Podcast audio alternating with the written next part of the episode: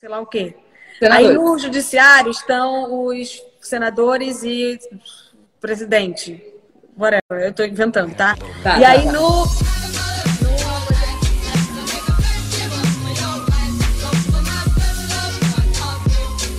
Nos últimos dias, a cantora Anitta voltou aos trend topics nacionais após declarar que queria aprender sobre política engajadíssima, anda de conversas com a advogada e comentarista da CNN, Gabriela Prioli, um verdadeiro beabá de toda a estrutura política e governamental brasileira. Eu tenho muita pergunta. Eu acho que a gente vai ter que ter uma, algumas outras aulas para gente, para eu continuar entendendo, porque assim é muita Vai. pergunta. Ó, o que é direita, o que é esquerda? Dá para não ser direita nem esquerda e, e ser alguma outra coisa sem ser um, ou outro? Sim, essa é a mesma Anitta que em 2018 disse com todas as letras que não era obrigada a se posicionar politicamente ao ser cobrada para aderir à campanha do ele não nas eleições presidenciais e que foi fritada por fãs, principalmente da comunidade LGBT. Como pessoa pública, influenciadora de uma legião de milhões e milhões de pessoas que acompanham o seu trabalho, a Anitta poderia agir assim? Partimos do caso dela para a pergunta que vai nortear o episódio de hoje. Artistas têm mesmo que se posicionar sobre tudo? Ou podem bancar os isentões?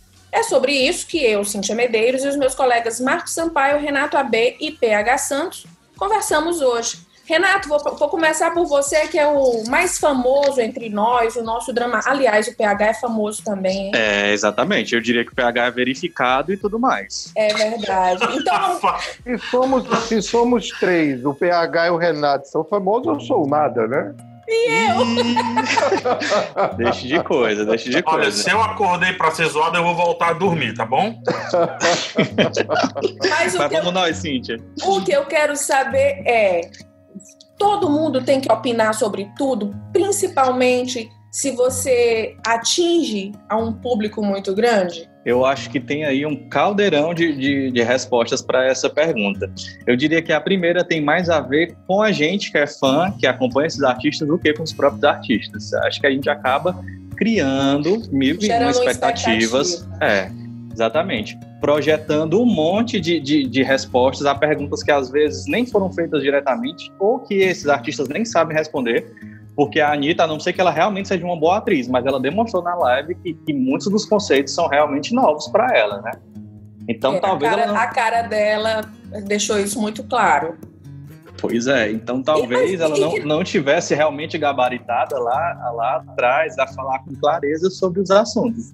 Então, respondendo objetivamente, acredito que não, não, não, não, não são obrigados, mas eu acho que a gente tem que começar a entender em que locais esses artistas se, assim, se colocam e se projetam. Porque também a Anitta, na hora de subir no palco, no trio da, da parada LGBT, para se colocar como a rainha da parada LGBT de São Paulo, que é uma das maiores do mundo, a gata tá lá. Mas também na hora de minimamente tentar entender o que é que um candidato à presidência homofóbico representa, ela se isenta. Então, nesse caso, nesse ponto em específico, eu acho que tem aí uma discordância.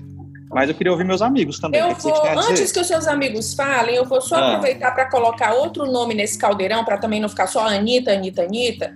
Porque Sim. mais recentemente o youtuber Felipe Neto fez um ultimato sobre a importância do engajamento político, deixando inclusive de seguir nas redes sociais artistas como a Ivete Sangalo, a Marina Rui Barbosa e o Whindersson Nunes, colega dele aí, é, de, youtuber, alegando que esses nomes estão se ausentando num momento crucial para a democracia. Volta a pergunta novamente. É, existe uma obrigação, por conta do número de pessoas que esses nomes atingem, de estarem se posicionando? E se esse posicionamento é, desagradar o seu pensamento, é, eles podem colocar numa situação delicada. Seria por isso que não se manifestariam, ou porque acham de fato que a arte não necessariamente precisa estar relacionada a esse posicionamento político ou por alguma causa? O que, é que você diz, PH? Acho que no Brasil só o fato de fazer arte e viver disso já é um posicionamento de alguma forma. Mas eu, eu realmente eu preferia que alguns que alguns nomes até não se posicionassem mesmo. Por exemplo, depois da live da Anitta, e eu acho que, que foi muito legal, é, eu preferia que ela não se posicionasse até que ela estudasse bastante, assim, entendesse um pouco mais de mundo. E eu não estou falando de conceitos, não. É, o Felipe Neto ele tem, tem alguns esqueletos no armário também, né? Eu preferia que outras pessoas se pronunciassem, eu preferia que o, Mário Frias não se pronunciasse tanto, eu preferia que a, que a Regina Duarte não tivesse pronunciado tanto, tá entendendo? Então, às vezes eu prefiro que não se posicione. Se não souber é, do que tá falando, é melhor ficar calado. Todo mundo calou, hein? Foi o ultimato do Felipe Neto, uma releitura desse ultimato. Eu achei tudo. É, eu vou muito na linha do que o, do que o Renato falou, sabe? É, eu acho que não é obrigado, não. Aliás, assim, se me perguntar, é obrigado? Não, ninguém é obrigado a nada. É, não tem nenhum artista obrigado a se posicionar. Mas é, é interessante, porque não se posicionar é tomar uma posição também, né?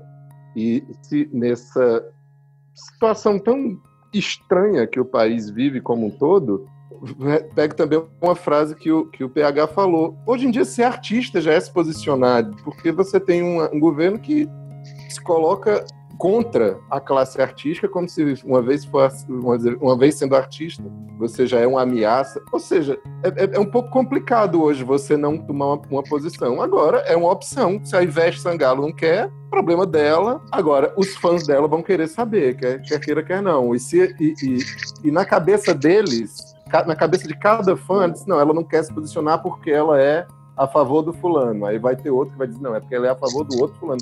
Ou seja, todo mundo vai criar suas conjecturas e ela vai virar uma grande, um grande ponto de interrogação. É uma situação muito complicada hoje tomar uma posição. Eu sou chamado é... de isentão? Eu posso fazer só uma linha pro. Eita, Marcos, eu posso fazer só uma linha aqui problematizador.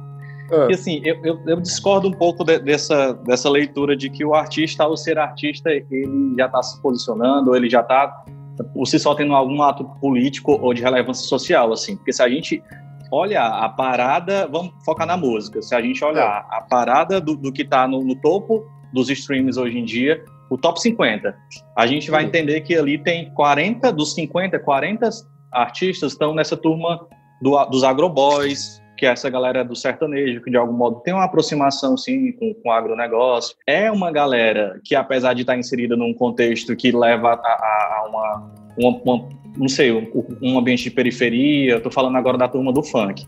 É uma galera que está num contexto de periferia, que está envolvida em muitas questões sociais, que se você vai buscar no Instagram, essas mesmas pessoas é, não estão nessas pautas, não estão nessa conversa.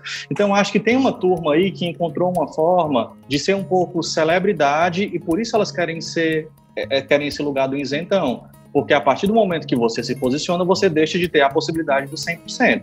Então, para um, um, artista desse, para um Gustavo Lima desse, para um Gustavo Lima não que ele é bolsominion descarado, né? Declarado. É, mas para um outro artista desse, como o Luan Santana, por exemplo, entre outros, que estão, que precisam do 100% para acontecer, eles não estão dispostos a, a, ser artisticamente relevantes do ponto de vista da política e da, da pauta social. Então, para esses artistas, eu acho que não, eles não estão ali se posicionando de alguma maneira, porque não há nada de revolucionário em você. É, tá dentro da música que é, se espera que esteja na parada do sucesso, que você tá na sua mansão com seu carrão de luxo e vivendo de arte, assim, vive de arte, mas a arte é só um, um, uma, uma, peça desse, desse negócio. Você falou uma, uma coisa que é muito interessante, Renato, eu concordo plenamente. É, eu acho que o artista tem direito de não se posicionar, mas à medida que ele não se posiciona, ele vai perdendo em relevância. Perdendo relevância, é, né? Ele perde, ele perde um uhum. papel histórico, ele vai vivendo. É, é, eu até, sinceramente, eu acho que existe uma diferença entre você fazer música e fazer arte, existe uma diferença entre Sim. você fazer teatro e você fazer arte. É, é, eu, eu considero essa, esse ambiente da música sertaneja uma grande indústria, uma grande indústria de fabricação de, de hits que vão tocar e vão se desfazer dentro de instantes. Eu não acho isso arte. Eu acho a arte, o, o que eu considero como arte é algo mais perene, sabe?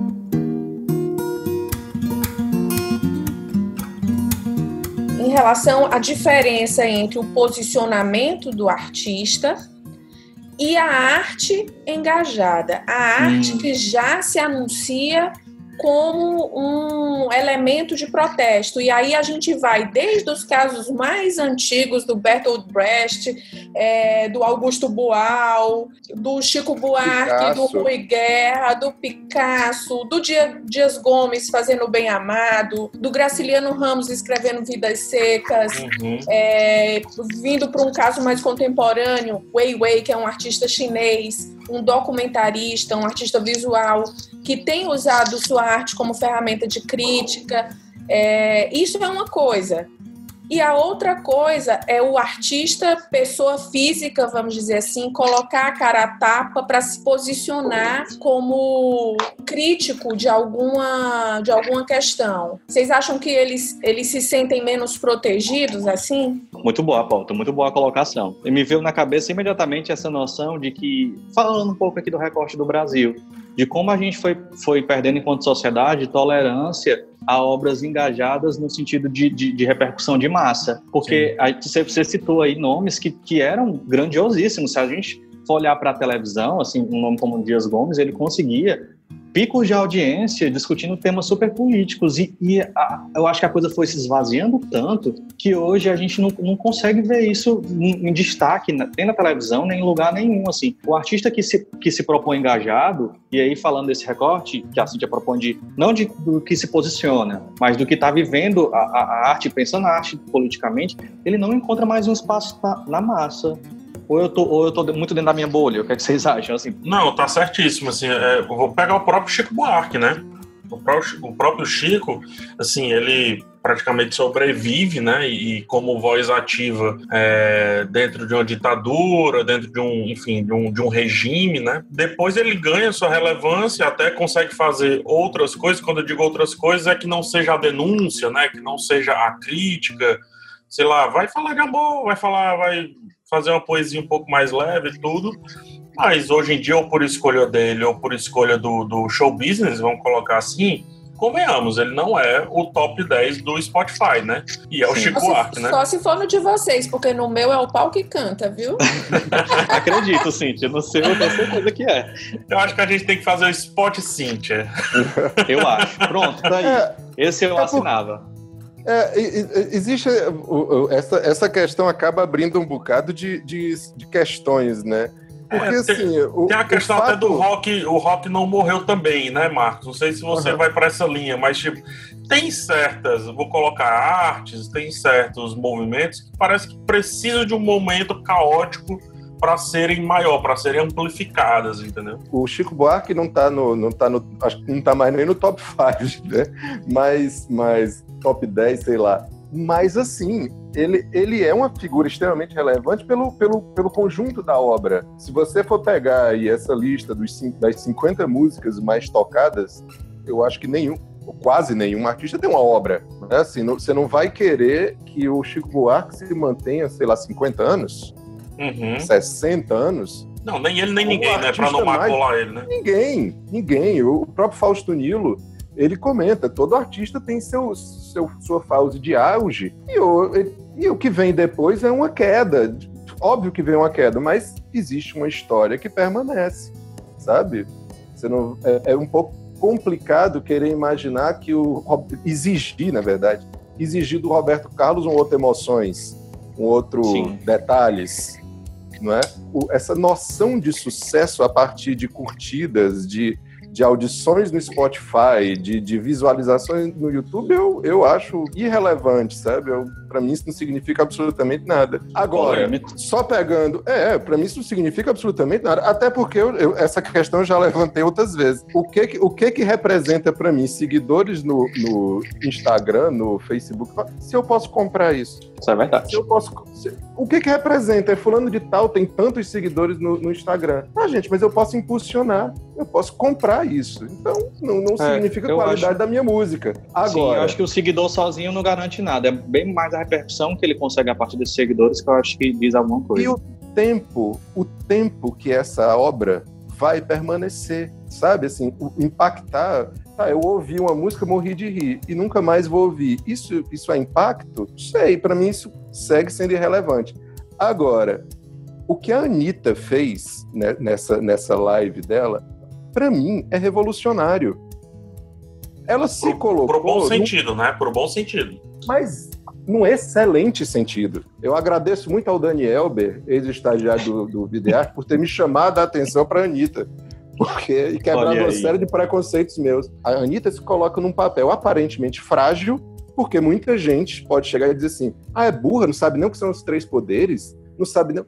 Não, gente, ela se coloca num papel onde muita gente queria estar. O papel de quem pergunta. Sabe? De quem pergunta. E, e onde sei. muita gente deveria estar também, né? Deveria Sim. estar. Deveria Sim. estar. Para mim, o que a Anitta fez é um favor, um favor ao país. Sabe? O que, que ela vai tirar disso, eu não sei é direito dela. Mas ela conseguiu fazer a pergunta mais básica que muita gente acha que não pode mais fazer porque já deveria saber. E ninguém deveria saber nada. Cara, se eu não sei ainda, eu preciso ir atrás e aprender. Eu acho revolucionário. Palmas para a Anitta. E fora que a, a live, a Gabriela Prioli é um fenômeno. Ela é, contra, ela é professora, advogada e tudo, especializada ali no, no, no assunto do crack, né? como é que, como é que o, o, o crack age na sociedade, a questão da, das leis em cima disso e por aí vai.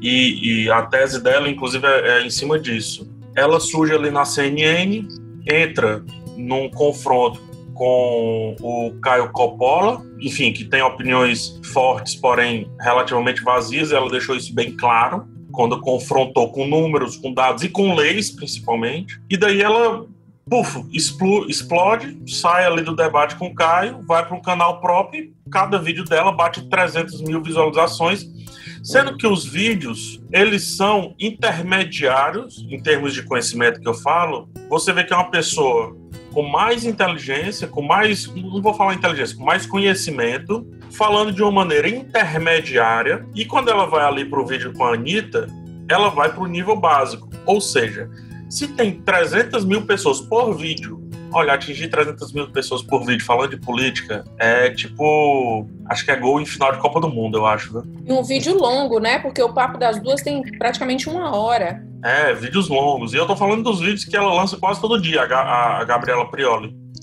Então, ali, se ela tá num papo intermediário sobre política no canal dela, tem 300 mil pessoas, no mínimo, por vídeo interessadas naquilo ali. Ou porque não sabe, ou porque quer se sentir representada, é o tal do eco de opinião, né? Ou porque ela explica de uma maneira diferente. Quando a Anitta chama, aí eu, eu, eu marco com, com, com Marquinhos. É um é. golaço. É um é. golaço, entendeu? É verdade. É verdade. Uma vez eu li um perfil da Abby, logo que a Abby morreu, né? Eu li um perfil dela na revista Rolling Stone. E o, o cara diz assim, que, que chama a atenção por uma passagem, logo que a Dilma foi eleita, a Abby foi até o Palácio do Planalto, aí bota a mão no, no braço da, da Dilma, e as duas saem andando, assim como se fossem duas comadres indo tomar um café, e a Hebe diz assim: Mas minha filha, me diga uma coisa: o que, que você está pensando em fazer com a educação?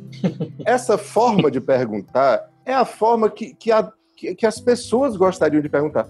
Mas, Sua Excelência, eu gostaria muito de saber qual é o projeto que a senhora. Eu tenho certeza absoluta que a, que a Anitta trouxe essa discussão para um nível muito mais fácil de compreender. Há muita gente que, que não se interessa em compreender porque acha que não está Acha que é, é inacessível, né? É, acha que não está no mundo delas, entende? Então, assim, é, a, agora a, tem... a coisa não desce o nível, não, não é o nível da informação que cai. É o, o, a forma de perguntar, é a forma de você aproximar as pessoas. É, eu não gosto muito desse discurso de que dada informação é o básico do básico. Eu vi muita gente escrevendo isso. Ah, a Anitta escreveu o básico do básico. Porque não, não é, gente. Para muita gente, a gente tem que realmente pensar a grandiosidade desse país realmente muita gente não sabe onde é que dentro dessa estrutura dos poderes estão os ministérios, assim. Então, realmente, ela está falando algo que muita gente não sabe mesmo. É. E aí, eu não estou falando só da galera, da galera que de, de baixíssima instrução ou que ou semi-analfabeta, mas estou falando de gente, de empresários, de pessoas que estão ali acessando aquele conteúdo que realmente não sabem. Só para complementar, Renato, Sim. nesse caso da Anitta em específico, é, é, o que faz valer ser a voz da Anitta, porque talvez uhum. se fosse qualquer outra pessoa é, se propondo a entender esse beabá, como eu chamei no início, ela não fosse ter um alcance tão grande quanto sendo a Anitta falando. Então, assim, é assim, muita gente talvez tenha entrado para assistir essa conversa não interessada em também entender político, mas em ouvir a Anitta. Só que uhum. ali, por osmose, você vai captando Sim. aquele conteúdo também e crescendo com ele, né? E, e, e, Cíntia, tem uma coisa interessante é, é, que é assim, é no canal da Anitta, é no espaço dela, é para as pessoas dela. Porque se, se ela tivesse feito um projeto, aí levou isso aí para uma TV, para a Rede Globo, para SBT, cara, isso toma uma proporção que já, já limita, já é outro é. público, sabe? Aí você já, já envolve patrocínio, já envolve outros interesses. Ali não, é ela. É ela, do jeito dela, para os fãs dela, do jeito que ela acha que deve. Se tem patrocinador ou não, não sei, mas assim, é, é, é, muito espontâneo, que é muito o jeito dela, né? Mas também Agora, tem um contraponto, pra, só para a gente pensar um contraponto, PH, para a gente ver, vá, vá, vá. É, fazer problematizações.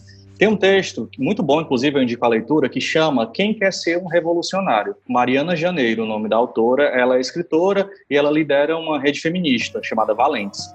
E nesse texto, ela, ela puxa algumas discussões interessantes sobre esse movimento da Anitta e também do Felipe Neto que ela fala assim que, que, existe, claro, todo um movimento de conscientização, e isso é muito importante, mas a gente não pode fechar os olhos para o um momento em que a gente está vivendo, que de fato hoje está muito mais tranquilo você apontar o dedo para o Bolsonaro. Então, se o movimento, se ele está cada vez mais se esvaziando em apoio, é natural que esses grandes nomes, seguindo ainda uma tendência de massa, também se sintam mais confortáveis para se voltar contra ele. E ela é fala verdade. de uma outra coisa, que é um movimento também de reposicionamento de marca. A Anitta, e quem assistiu o documentário dela Vai Malandro na Netflix, sabe muito bem disso ela é muito atenta à estratégia de reposicionamento de marca, ela sabe como virar a chave dela. Então, Sim. a gente também vive um momento em que todo mundo entende que é um momento histórico. É um momento de pandemia, é um momento de Bolsonaro, é um momento de muitas mortes. E do mesmo jeito que a gente esperou de da turma lá de trás, que viveu a ditadura, por exemplo, nesse momento a gente sabe que a, as artes vão ser também entendidas como parte desse momento histórico. E ela vai lá e tem um reposicionamento, assim. É, essa autora, a Mariana, propõe essa leitura de que eles, o Felipe Neto e a Anitta, eles são do Rio de Janeiro, então eles sabem mais do que ninguém que lá tem gente na favela morrendo o tempo inteiro. Eles sabem de coisas que a gente, talvez, a gente enquanto massa do Ceará, por exemplo, demorou mais um tempo a saber sobre o que, que o Flávio Bolsonaro, o que, que o Carluxo fazia. Então, é, eles sabiam antes, assim, por, por osmose mesmo, por, por saber que estão tá, ali naquela cidade. E que agora sim é mais fácil esse movimento. Por conta disso, a gente vai negar essas vozes? Não, aí seria burrice da nossa parte deixar de ecoar uma coisa tão importante que está sendo dita por pessoas tão relevantes. É uma leitura que já vinha sendo batida por muita gente, e talvez, por não ter essa repercussão, por não ser essa figura talvez tão carismática como o Felipe Neto é, toda, houve todo um apagamento, todo um isolamento dessas ideias. Então, é importante pegar esse momento para também se provocar, inclusive a gente enquanto consumidor de, de rede social. Tá, a gente está olhando só para um lado, mas será que não existe um, um, um, equivalente, talvez alguém que tenha, inclusive, uma outra vivência, outra estrutura de vida para poder falar que o Felipe Neto não tem, mas que a gente está ouvindo o Felipe? Massa, vou continuar repercutindo, achei importantíssimo ele no Roda Viva, mas eu acho que esse texto da, da, da de quem, quem quer ser revolucionário, eu acho que o que a autora está querendo provocar é isso, a gente pensar o, quem são esses revolucionários de fato vou aproveitar, gente, para é, recuperar algumas falas de artistas. Quando eu estava pesquisando para a gente fazer esse, essa discussão, é, eu encontrei alguns depoimentos de artistas que foram provocados a falar sobre isso se artista tem é, que se posicionar ou não. E eu vou falar alguma, alguns exemplos aqui para vocês. O Erasmo Carlos, por exemplo, ele diz: o artista não tem obrigação de nada, ele faz o que ele quer e o que ele sente. Como ser humano, ele é uma coisa, como artista é outra. O artista que mistura isso morre, ele pira, não dá para misturar. Cada um com sua potência, com sua liberdade. Ninguém tem que influenciar ninguém. Ninguém tem que fazer uma coisa porque existe uma pressão, uma cobrança. É, mais um exemplo. Posso do... comentar só um ponto aí comenta, do Erasmo? Comenta, é rapidinho, comenta. é rapidinho. Sobre o Erasmo Carlos, no exato momento que ele fala, ah, o artista é, pode fazer tudo que ele quer e não sei o quê, ele já se posicionou. Bom, outro exemplo aqui dentro dessa pesquisa que eu, que eu fiz. É, Luiz Caldas. Eu acho que o artista deve pensar como todo mundo e deve falar o que acha quando quiser.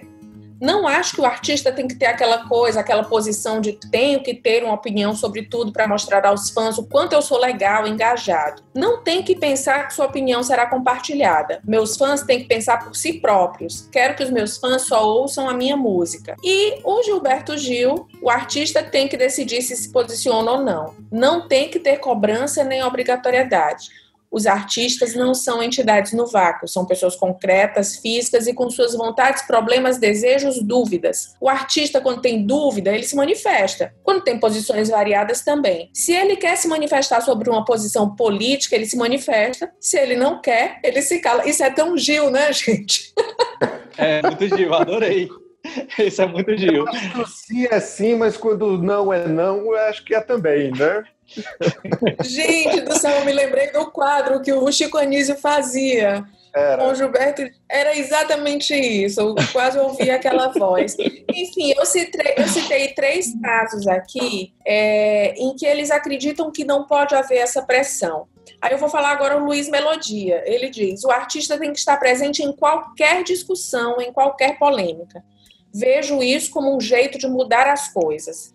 Toda vez que está ao meu alcance, eu me posiciono. Todo mundo precisa levantar uma bandeira de uma maneira que possa mudar qualquer coisa que não seja boa para a nossa convivência. Estamos ainda em um país retrógrado demais. Temos que estar presentes para as mudanças. E olha que assim, Luiz morreu antes de das Sim. coisas estarem acirradas como estão agora, né? Piorou e já pensava tanto. dessa forma. Pois é. Então, gente, assim, é, é, o, pelo menos nessas falas, o que dá para perceber é que existe sim um receio de que seja confundido obra com o, a, a, pessoa, né, que está por trás uhum. daquele, da, daquela arte ali. Que é, é um tem um jogo que a gente, a gente, falou no começo. Cintia, eu acho que tem um jogo aí também, que essa fala dele me, me provoca a pensar, que é, é o jogo do, do saber também sustentar, que, que é outro desafio.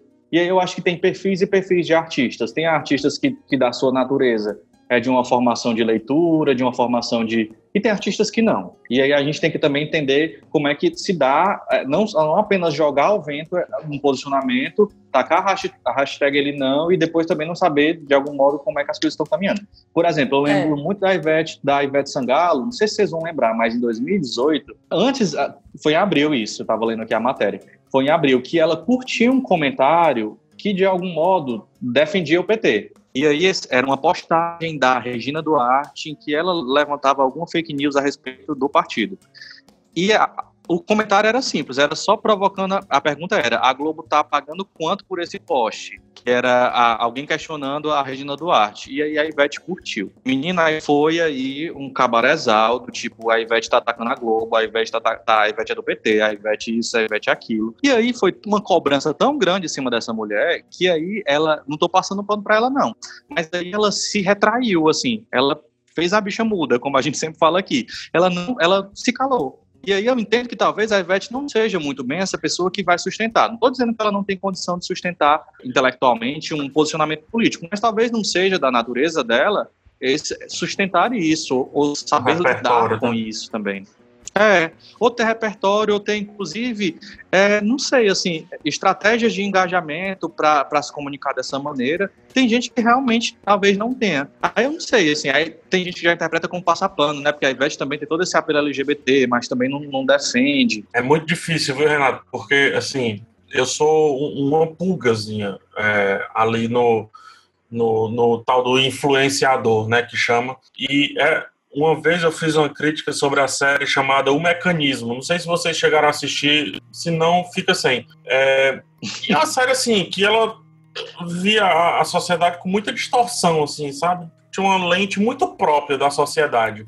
Obviamente estava levantando algumas questões, né, para o lado dela.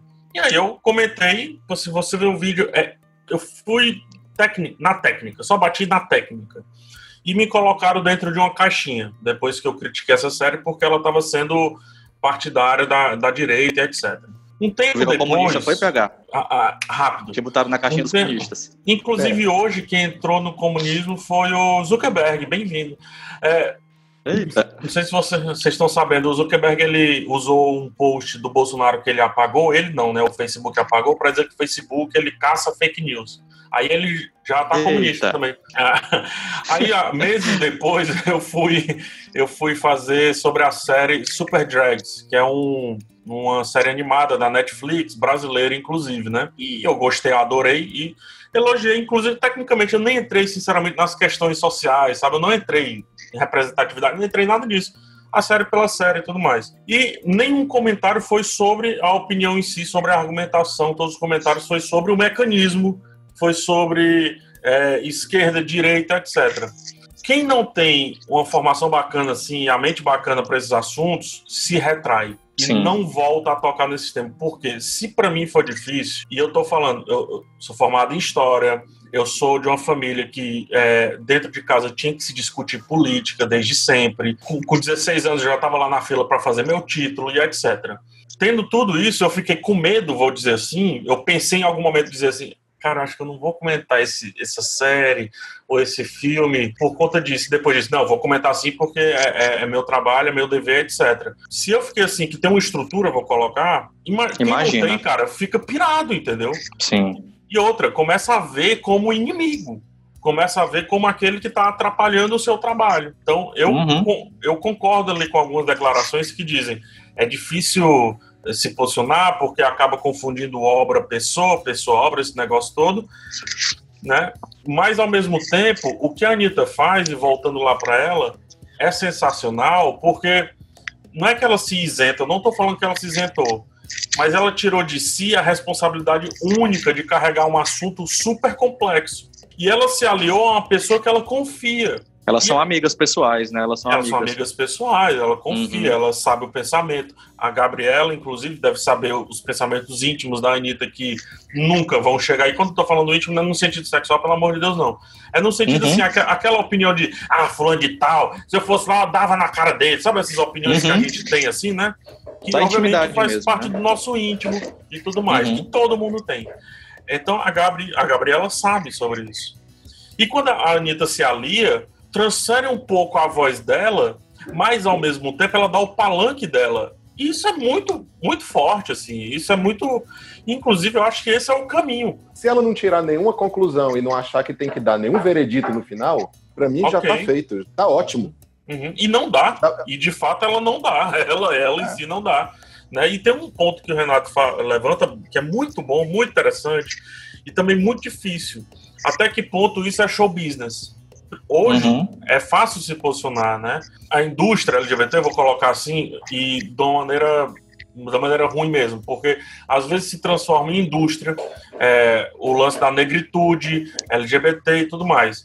Tem gente que vê isso como indústria e vai lá para quê? Porque ah, se eu colocar isso aqui no meu, no meu elemento artístico, eu vou impulsionar de vendas, eu vou uhum. impulsionar de amplitude de voz, etc. E, e por aí vai. Então, assim, a Anitta fez isso sim. Ah, não, não fez. Fez. Fez, sim, fez. A gente sabe que fez. Fez e não só LGBT, mas também para com os negros, também para com uhum. a, a, favela. E a favela uhum. eu também vou colocar como a indústria favela, nesse sentido que eu estou tentando trazer o termo indústria. E por que não agora a indústria política? Por que não agora a indústria oposição, digamos assim? Sim. Entendeu? É. Porque hoje pode ser encarado sim como indústria, a indústria da oposição. Então, será que não é só mais uma linha que ela está pegando? Eu vou, eu vou uhum. trazer um, um ponto polêmico aqui para essa conversa. A gente tem falado muito é, desses posicionamentos políticos sempre atrelados é, a essa, essa posição de oposição, que PH acaba de dizer que, que tem se tornado uma indústria. E existe também uma malhação dos artistas que se posicionam a favor do, do governo, dessa, desse pensamento mais de, de direita, mais conservador. E aí eu vou citar, estou lendo aqui o nome Renato AB na minha tela, é, e Ai, não tem como Deus. olhar para esse nome e não associar com o Carlos Vereza. né? O Vereza. O Vereza foi muito corajoso é, de assumir a posição que assumiu. Estou falando o nome dele, mas a gente sabe que tem outros artistas que também têm. A própria Regina Duarte, né? É, uhum. a própria Regina, porque a, a, a Regina, Regina, é tão, é tão, é, na verdade, ela chegou aonde chegou justamente por isso, né? É, por estar tá se posicionando assim, já não é de hoje. Mas vocês acham que talvez no rol dessa indústria da oposição tem muita gente é, não sendo sincero no seu sentimento, como foi Carlos Vereza, como foi Regina Duarte, como foi Mário, Mário Frias. É, a, a, o público que, que consome arte não está preparado, ou pelo menos a maior parte dele, a própria classe artística não está preparada para esse posicionamento contrário a, ao que já se atribui é, a uma possível esquerda que está associada com a arte, com a cultura? Pois é, Cintia, eu mordi minha língua agora. Mais uma vez você está me dando um gatilho. Porque aí você me fez essa pergunta, eu comecei a viajar. Todo, cada episódio é um novo gatilho. Mas assim, eu mordi minha língua no Os sentido gatilhos de AB. Vou fazer uma edição depois de algum tempo, assim, só pegando os trechos, tá? Pronto, pronto. Porque assim, lá atrás eu tinha um olhar é, para quem se colocava. Vamos pensar em 2016. É, não, vamos em 2014, que é essa, essa relação PSDB, PT, Aécio, Dilma e tudo mais. Como eu tenho essa inclinação mais à esquerda, eu sempre olhei para esses artistas que tinham inclinação mais à direita com, com, com o nível do, do, do eles não estão é, se gabaritando para entender qual é o momento político, aquela, aquela boa e velha história da bolha que todos nós sabemos que ela existe. Sim. Você já olha torto para quem, quem pensa diferente de você. E aí eu estava vendo aqui uma breve lista de, desses artistas, é, nomes, sei lá, como Zezé de Camargo, o no, nomes como Cantor Latino. O Luciano, nomes, não? O Luci, Luciano, eu não sei, PH. O Mas Luciano o, e o Zezé não são a mesma pessoa, não? É porque eu sempre, eu sempre juntava, eu fiquei meio assim também. Igual a Pepe e Neném na Fazenda, que elas duas eram a mesma pessoa. Se uma fosse eliminada, as duas tinham que sair.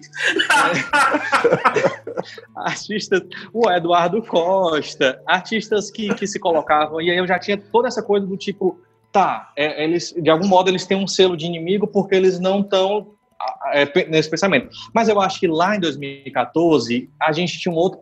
Lá era esquerda versus direita. Eu acho que se a gente atualizar para hoje é uma outra coisa. Assim, eu acho que é, é democracia versus obscurantismo. Eu acho que aqui é, é meio que barbárie versus ciência. Eu acho que a gente potencializou tanto essas discussões que lá, que vendo com o olhar de hoje, talvez eu, eu tivesse que ter tido um olhar mais complacente a esses artistas e talvez daqui para frente eu respeite mais quem tem um posicionamento à direita, mas não quem tem um posicionamento à barbárie.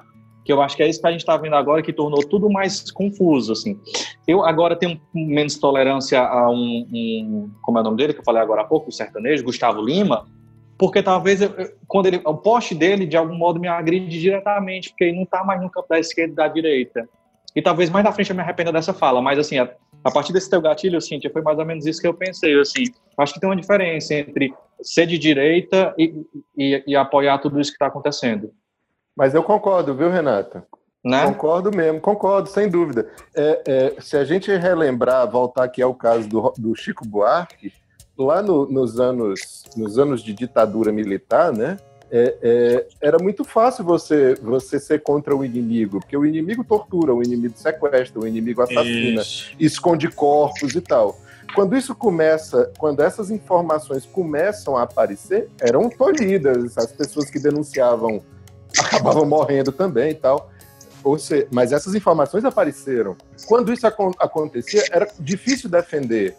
Hoje, eu, Marcos Sampaio, assim, é muito difícil para mim defender um governo, embora eu não tenha um pingo de vontade, defender um governo que, que demite seus ministros da saúde porque eles apoiam a ciência. Porque eles não, no, ciência. no meio do caos, né?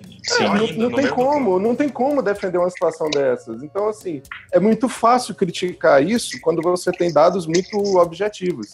É, porque hoje, hoje, hoje quando você está se posicionando, você está se posicionando contra os mil, os mil corpos que estão sendo enterrados assim, em vala comum.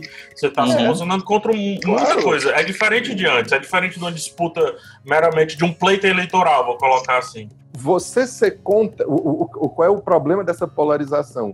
Você ser contra isso não significa você ser petista. Sim. Você, é porque, porque é isso que as pessoas acham. Se você não é a favor do Bolsonaro, não é do discurso, governo. O discurso foi vo... reduzido a isso, né? É, é, se você não é, se você é a favor do Bolsonaro, você é contra o PT. Se você é a favor do PT, você é contra o Bolsonaro. Gente, existe um monte de outras possibilidades.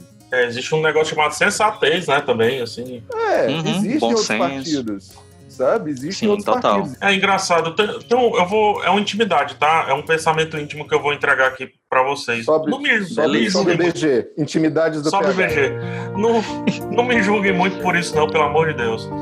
Mas quando eu tava lá na discussão do pleito, e aí surgiu aquele Partido Laranja, quando eu vi as pessoas ali se mobilizando pelo Partido Laranja, eu não vou dizer qual é, tá? Tá. É, eu ficava meio assim, sabe? Eu, eu não, gosto não. Não, não valor, sei. não. Essa pessoa não, não, tinha cara de Partido Laranja, que estranho e tudo mais. E aí, semana passada, retuitaram um, um, alguma coisa do rapaz do Partido Laranja, e era uma frase assim que eu olhei, a, a frase pela frase eu digo, concordo. Aí quando eu vi, era do Partido Laranja. Aí eu olhei pra pessoa, eu poderia julgar lá atrás mas dessa vez eu não julguei, eu até disse assim, concordo com essa pessoa, gosto dessa pessoa, porque realmente hoje a gente está embebedado, né? A gente está é, vestido de vários outros problemas muito maiores, eu acredito, do que o espectro político. Uma uhum. vez, inclusive, que o maior, vamos colocar assim, o maior expoente dessa confusão nem partido tem, nem uhum. não tem mais Isso é muito espectro. sintomático, né? Tu, tu tá entendendo? Não Sim. tem mais espectro. Então o partido laranja, o vermelho, o azul, vermelho e branco, seja lá o que for, para mim hoje eles não me interessam mais, assim, para essa discussão. Para mim é todo mundo de um lado, que é o quê? Sensatez, é o lance do bom senso, é o lance de olhar um negócio aqui. Gente, tem um número subindo aqui que é uma galera morrendo. Vocês perceberam? E tem do outro lado aqui um cara, assim, eu vou demitir o rapaz que é responsável por talvez diminuir essa, essa curva de crescimento. Pelo amor de Deus. No, no, e outra, não é nome, não é sobrenome. Eu não tô discutindo o lance de, de, de milícia, quem matou quem, quem esfaqueou quem. Eu não tô discutindo isso. Eu tô discutindo só esse momento específico. E aí é quando Sim. eu falo, para esse momento específico, é por isso que vários artistas eles brotam, eles surgem. E é por isso que outros que teriam só um espectro político, enfim, distante do meu ou coisa parecida, é, eu antes o veria como um crápula, hoje eu nem consigo mais. É como falou o Renato Abel. Não consigo, Mas é isso, é entendeu? isso, PH. Eu acho que a gente está vivendo um momento que pena que é na base de muita dor mas que a gente está podendo se educar a, a entender o, o, outro politicamente falando, assim, o que, o que é esse outro, como é que ele se manifesta na esfera política. Eu acho que, sendo um pouco otimista, um pouco pícara sonhadora, como vocês sabem que eu sou, eu acredito que a gente vai sair mais de, de um modo com um pouco mais de, de complacência ao diferente na esfera política. Como devem ter saído as realmente... pessoas que viveram a ditadura, o regime militar e votaram no Fernando Henrique que durante o regime militar teve uma atuação contra o regime muito, e depois é. foi colocado num canto aqui de, de ser rechaçado pela esquerda, etc. Porque são ondas também, né? E a gente está falando de a gente tá falando de poder, e não dá para esquecer isso, que a gente está falando de poder e de uma estrutura que a gente tem que falar do Centrão, que é o que comanda tudo isso, que está é. lá, no, no, que tá lá, independente de quem estiver, na, quem estiver na cadeira da presidência, existe ali toda uma gama de deputados, senadores que vivem disso, que tiram o lucro disso e que eles estão ali dando as cartas. Então, assim, é. o próprio Lula, a própria Dilma, não dá para a gente passar o pano e dizer que eles não dialogaram não, com o Centrão, não. porque eles dialogaram sim. E aí a gente não sabe como é que, sei lá, um, um Haddad, o Haddad talvez tivesse uma postura semelhante, mas um Boulos, a gente não sabe como ele é. Mas eu, eu queria só puxar um adendo aqui, que foi uma coisa que me ocorreu a respeito ainda, Renato, puxando, pensando na Anitta, na favela.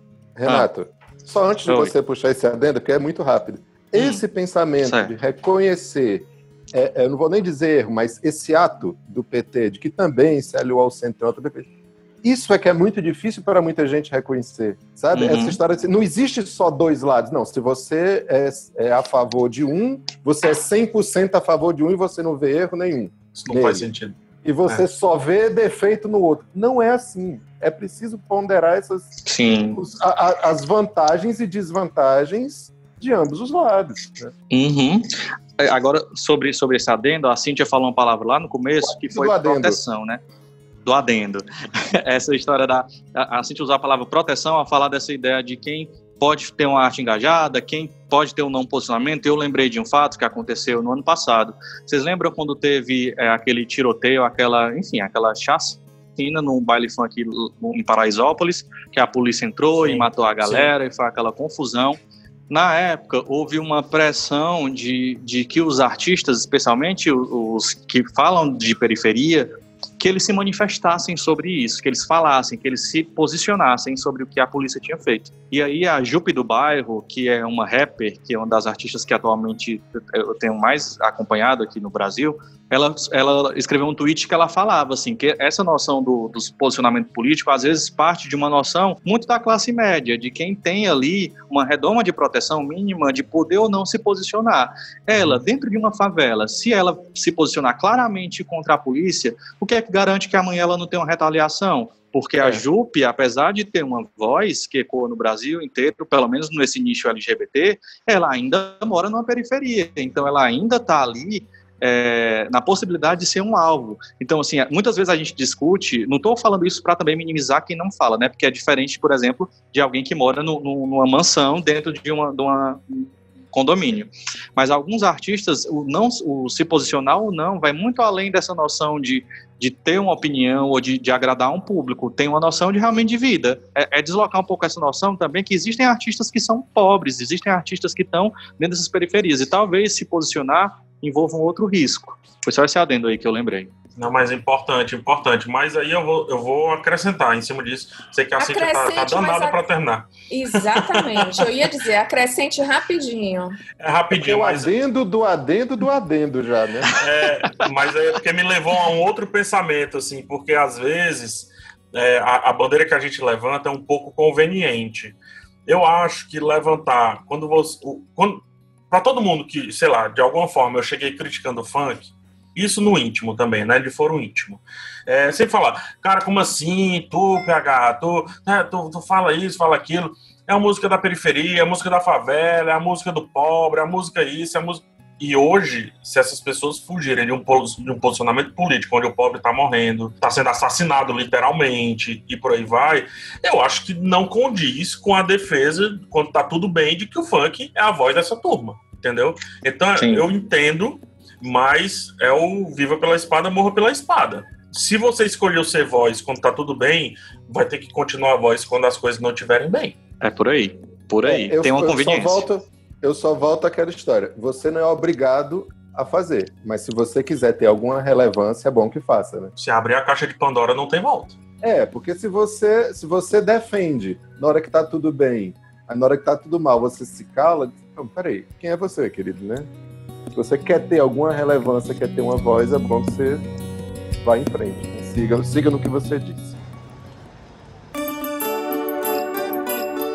Bom, gente, o papo tá ótimo. Eu já vi que vocês são muito engajados, realmente. Estão de parabéns. então. Ganhamos que nota, professora Então, tá todo mundo de parabéns. Se forem participar das lives com a Gabriela Prioli, vocês vão dar, assim, um show. Mas nós precisamos encerrar aqui o nosso episódio. E ao contrário da semana passada, que eu achei que a gente não ia ter quatro poucas e boas e acabou tendo, dessa vez oficialmente a gente vai ter. Queria saber quais são as dicas de vocês aí para quem está nos ouvindo. PH, começa. Eu deveria ter preparado uma dica super engajada, é. sabe? Mas não. Eu também. Biografia do Che Guevara. Manifesto do Partido Comunista, não, tô brincando. Não, mas eu, eu, eu, eu vou, cara, eu vou. Eu acho que a gente está chegando no momento que a gente precisa muito de um lance chamado despressurização. É, mais e mais a gente está em casa, muito tempo em casa. Ontem eu me peguei trabalhando num ponto específico de sete e meia da manhã até 10 horas da noite. E aí eu trouxe essa dica porque nessas 10 horas da noite eu disse, eu preciso de alguma coisa extremamente simples para dormir. E eu encontrei e Ai, não, não dormi. Será que tu vai roubar minha dica? Eu não acredito. Eita. Não, acho que não. Puxa é uma série, vida. é uma série bem bestinha chamada Upload. É uma série da Prime Video, da Amazon, né? Um serviço que muita gente tem, mas nem sabe que tem, porque em algum momento ali contratou a Amazon para alguma coisa e, está no pacote. Eu fui um desses, viu? Eu descobri depois que eu tinha. É, mas eu vou, então, vou assistir, vou assistir. A série Upload eu resumo como uma mistura entre uma série super bacana, que acho que já foi indicada aqui, chamada The Good Place. É ótimo. É, com um episódio ruim de Black Mirror. Eita. Mas quando eu digo ruim de Black Mirror no sentido estético. A hum. série é assim, a pessoa antes de morrer, ela pode escolher entre morrer ou ir para esse mundo dos dados, né? A pessoa lá vive tipo num Éden, um Éden virtual e dependendo do quanto você paga, você tem direito a acessar certas zonas desse Éden virtual e, ou então você tem uma renderização diferente desse Éden, tipo o pássaro trava, a pessoa que lhe atende trava, sabe? Esse negócio assim.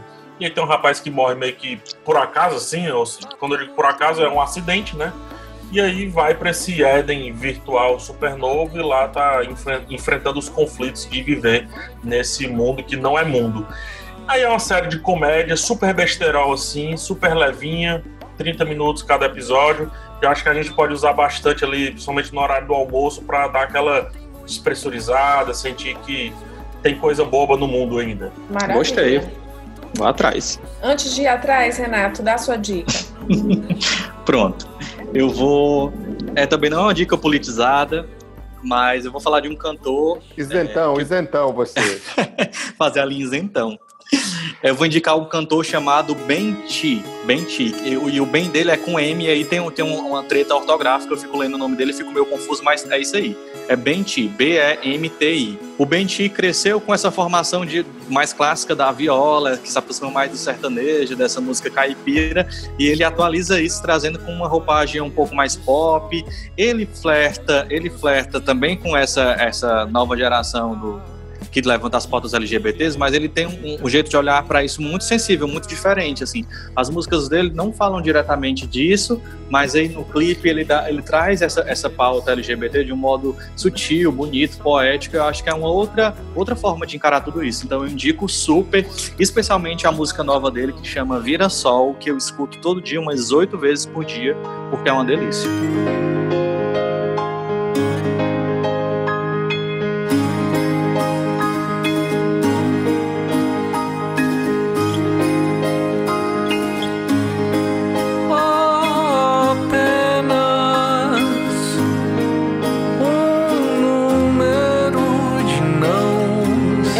Curiosa por essa. Eu te proíbo de ter esse poder sobre mim. Ah, é uma delícia. Do disco é Era 2 de 2018. Uma delícia. Olha aí, todo mundo sabendo. Olha aí. Marcos Sampaio, qual a sua dica? Cíntia Medeiros, semana passada a gente iniciou o nosso episódio com a música O Amanhã, né? Cantada pela Simone. E eu me lembrei de um, de um trabalho que foi lançado em 98, chamado, que, que era de uma, daquela campanha do, do Contra a Fome, Brasil Contra a Fome, né? Uhum. Do, do Betinho. Naquela época foi lançado um trabalho de onde reuniu vários atores com cantores interpretando clássicos da música brasileira e tal. É um disco muito bonito. Foi reeditado há pouco tempo, ele foi lançado há pouco tempo, mais uma vez renovando essa campanha de levantar fundos contra a fome, né? trabalho muito interessante, muito curioso e, e agora numa época onde, onde vários artistas estão se mobilizando novamente contra uma ação contra, contra a história do coronavírus. Eu achei interessante relembrar esse trabalho. Ele tem parcerias do Djavan com a Letícia Sabatella, Elba Ramalho com Miguel Falabella, Chico Buarque Fernanda Montenegro, nada isentão. Tá aí. Tijolo com tijolo num desenho mágico, seus olhos embotados de cimento e lágrima. Sentou pra descansar como se fosse sábado. Comeu feijão com arroz como se fosse um príncipe. Os dois cantando construção. Zero isenção. Nem pingo. Zero isenção. Camila Pitanga, Marco Nanini, Marília Pera, um bocado de gente, não cantores de fato, assim, mas ali se colocando, cantando, interpretando. E onde é que a gente vê, Marcos, que eu não entendi? Tá no YouTube. Esse trabalho tá todo no YouTube. Eu tenho o um CD. CD, eu não sei se vocês conhecem aquele disco redondo prateado, tocava. Não, não. Não, sei o que é isso, é. não. É, eu tenho uma Calcaia ninguém dele. conhece, não. era, bem comum no século passado a gente ouvir nele. Mas... Vai dizer que tu comprava na Aqui Discos, era? Não, não, porque eu não era da época. Eu já comprei em sebo, sabe? Como eu sou de 98, não tinha mais, não, muito não. Sim, sim. Vou dar minha dica, gente. Mas é um disco muito bonito e chama-se Brasil São Outros 500. Ok. É, vou dar minha dica. Vocês não vão acreditar que eu vou dar nessa dica. Eu, as minhas dicas são, acho que, as melhores de todas. eu vou ter que concordar. É, mas o PH falou aí ontem que trabalhou de sete e meia da manhã às dez e meia da noite, que estava muito cansado e precisava de alguma coisa para relaxar e dormir. Eu achei que ele ia dar a minha dica. Mas não, ele falou de uma série. E a minha dica, gente, é vídeos que tem no YouTube de meditação guiada para você dormir. Eu também tenho tido muita dificuldade para dormir, porque apesar da gente estar tá trabalhando em home office, cada um na sua casa, mas assim, o tempo ele tem uma, ele ganhou uma dinâmica muito diferente nesses dias de quarentena, de isolamento, em que a rotina da casa se confunde um pouco com a rotina do trabalho e quando você vê é, o tempo passou, você produziu muito, mas não o suficiente do que você tinha que ter produzido, enfim. Bom, dentro dessa dinâmica que, que se tornou muito estressante, em, em especial para mim, uma amiga Oi? me recomendou, talvez não só para mim, não é, Marcos? Uma amiga me recomendou que eu buscasse esses vídeos de meditação guiada.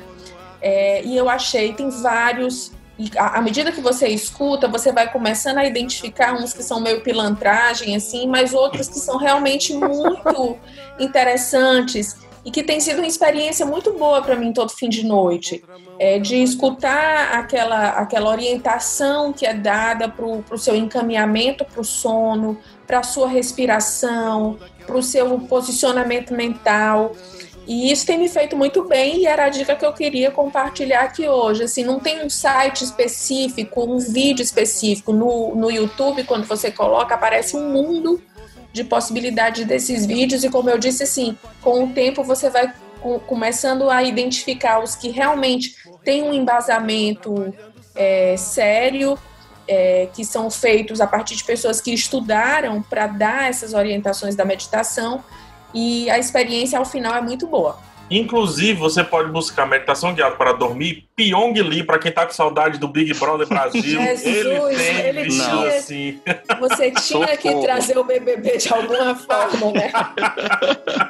É a minha função é. É impressionante. Medeiros, Cíntia Medeiros. Oi, Marcos. Oi, Marcos. Só um, o, o, adendo do adendo do adendo super rápido. É porque eu falei da história do Brasil, são outros 500, e esqueci um detalhe. Essa música, O Amanhã, que a gente usou no episódio passado, tem também nesse disco com a Fernanda Montenegro do Moscovis. Nossa. Fernanda Abreu, perdão, Fernanda Abreu e o do Moscovis. É por isso que eu me lembrei desse disco. Pela Fernanda Massa. Abreu, ótimo. Mas pelo Du Moscovitz, eu tenho trauma disso. Agora esse é assunto para outro episódio. Ah, Quero é saber. Porque você me disparou um gatilho agora. Você me disparou um gatilho. Eu quero saber no próximo episódio. Eu não quero falar sobre o Du Moscovitz hoje. É um episódio armamentista. Gente, o papo foi ótimo. Tô morrendo de saudade de reencontrar vocês. É, mas que bom que continuamos fazendo aqui o nosso podcast Vive Arte, nossos episódios semanais. Eu convido a quem nos escuta que nos acompanhe nas nossas várias plataformas. Estamos no Spotify, no Deezer, no Spreaker, no povo.com.br barra podcasts e no Povo Mais. É, além do podcast, convido vocês a nos acompanhar do Videarte em todas as nossas plataformas, no Caderno Impresso, no portal Povo Online, no nosso Instagram, arroba Videarte Povo, no programa da Rádio Povo CBN nas manhãs de sábado. Você vai ter acesso a todo esse conteúdo que a gente conversa aqui e muito mais. O podcast Videarte tem a apresentação de Cíntia Medeiros, Marco Sampaio, Renato AB e PH Santos, agora membro efetivo. Efetivo. Dessa turma. O episódio de hoje teve produção minha, Cintia Medeiros e Renato AB. A estratégia de podcasts é de João Vitor Duma e eu espero vocês para o nosso encontro semana que vem. Até lá. Tchau, pessoal. Tchau, tchau. Beijo. Sou eu, sou eu.